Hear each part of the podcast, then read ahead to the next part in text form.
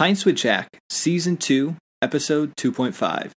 The language we use, and wishing that black was a little blacker.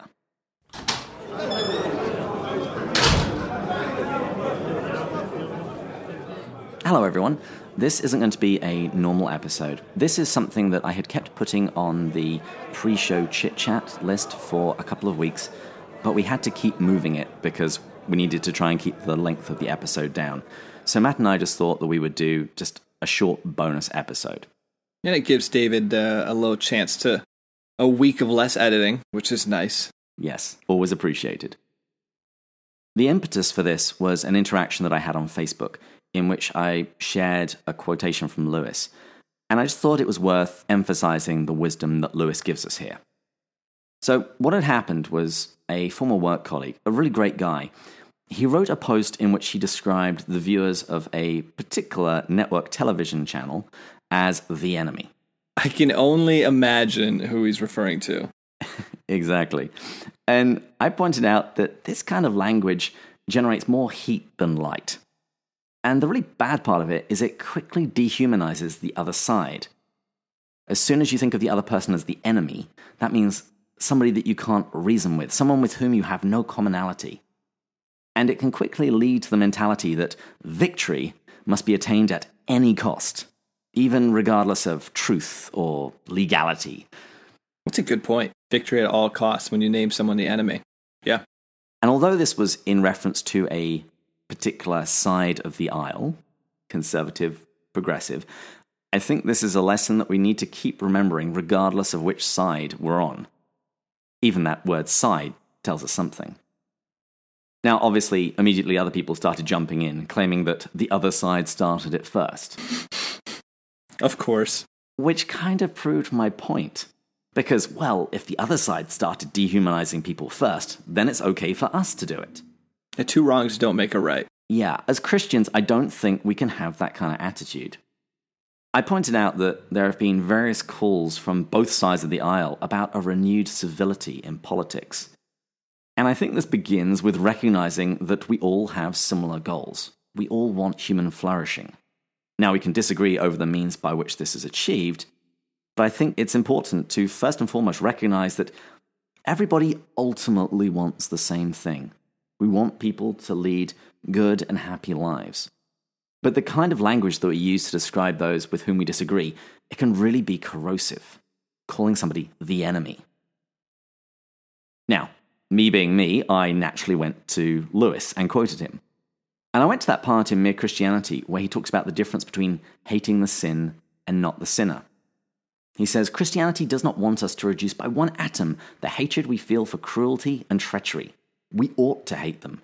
Not one word of what we have said about them needs to be unsaid. But it does want us to hate them in the same way we hate things in ourselves. Being sorry that the man should have done such things, and hoping, if it is in any way possible, that somehow, sometime, somewhere, he can be cured and made human again.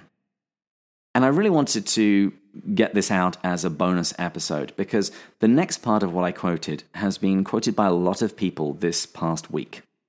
I would like this episode to be timeless, so I'm not going to say what political issue has been kicked up in the news all week. But sides have got very, very angry. Lewis gives us an EKG. He gives us a, a test of our heart.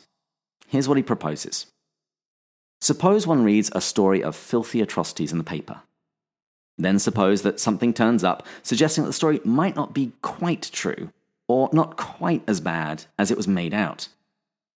He asks us Is one's first feeling, thank God, even they aren't quite as bad as that?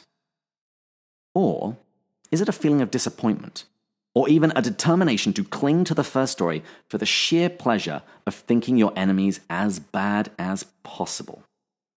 Incredible test.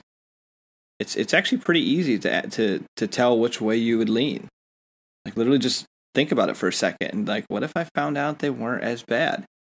Would I be rejoicing? Would I be celebrating? Yeah, there are quite a few people I follow on Twitter that I disagree with on most things. And I got to ask myself when they say things that I agree with, do I give them that like? Am I willing to accept that, you know what, on this issue, we see eye to eye? I think this is good. Well done. I like that. Do I give them that like? Yes, well, it's, it's in in the modern society of social media. That's that's currency. Especially your likes, David. Oh, my likes are golden.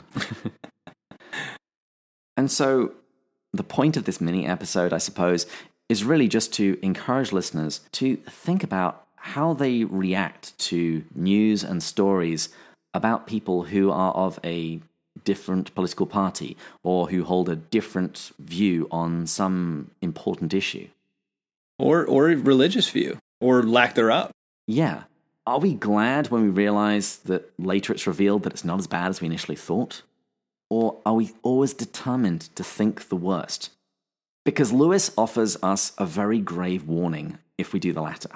He says if we go down this route, it's the first step in a process which, if followed to the end, will make us into devils. You see, one is beginning to wish that black was a little blacker.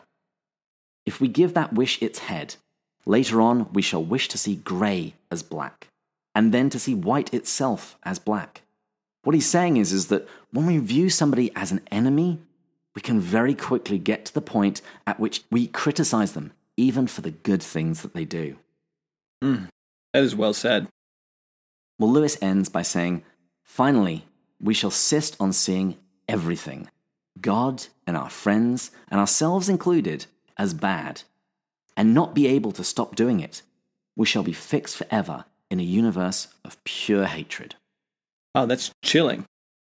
And so, if you're big into politics or you have active discussions on the internet, maybe this week, try and find something praiseworthy about something the opposing party has done or said that you can get behind, that you can praise.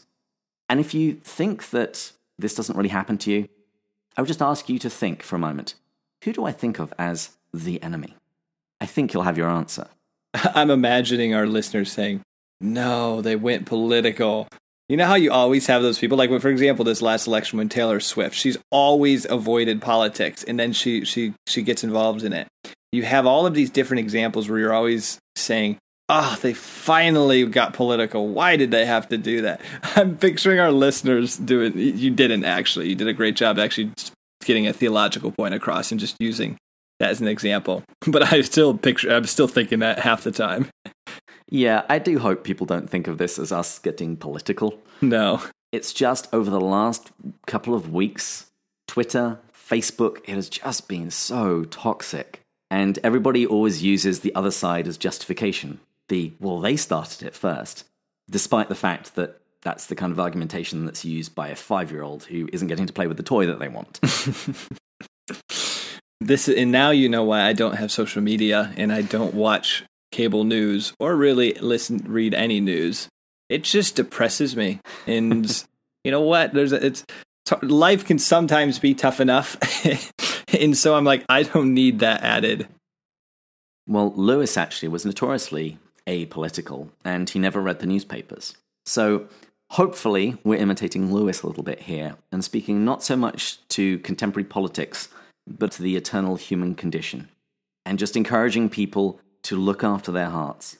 And part of that involves being able to see another person as someone who's been made in the image and likeness of God, for whom Jesus died, and who the Trinity want to have with you in heaven. If we can start at that place and be able to recognize good as good, even if it's done by somebody with whom we would normally disagree, I think we can cool down social media a little bit and maybe make a little bit more progress. Well said, David. So, with that, we will be back next week with a full episode when we'll be going further up and further in. Cheers. Cheers.